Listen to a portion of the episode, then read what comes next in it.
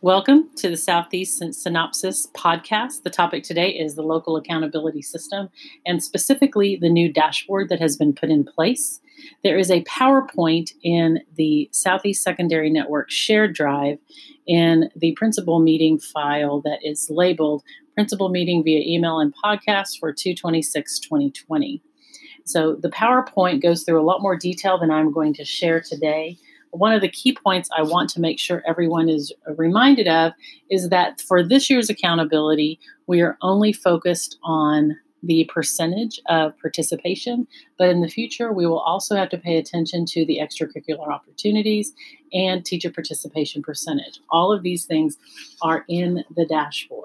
So to get to the dashboard, you will need to go to activities.dallasisd.org. That's activities.dallasisd.org.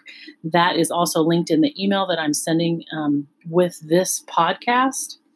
Uh, it's important to note that there are some key criteria that the Student Services Department is using to determine whether an activity is a student activity, and they do require or it's a student activity that meets the criteria, they do require that principals approve them.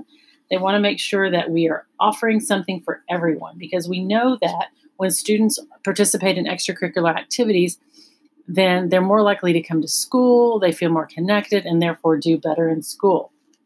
One of the key indicators um, of whether an activity will be counted in our accountability is that the students had a choice. So it needs to be something that um, it's of course, we want it to be fun and memorable, something that interests them, but it's important that they have a choice. So, those of us who are trying to count our advisory or something that we're doing for everyone and no one has a choice, keep in mind that that will not count. And so, there are also some key snapshot dates March 27th and May 15th. So, we have a little bit of time but March 27th is key because that's when information will be shared with the trustees, and there will be some training uh, before March 27th. So let's get to the dashboard. Uh, there is a link in the email uh, alongside the link for this podcast, and um, you will need to log in with your EAD, and then there are, are several and there are several different tasks or, or tabs that you want to look at over the future. But when you go and you want to click over on dashboard, and then when you go to dashboard, you'll notice that there are some tabs across the bottom. And the one we want to focus on right now, of course, is student participation. And it gives you an actual list of all the students who are, uh, who are on the dashboard and who um, are participating. So then you can also look at, go over on the right, you'll see um, a navy bar and it's says filter, and then you can filter for your school. Now, I don't know what you're going to have access to when you get on there. I only have access to my schools.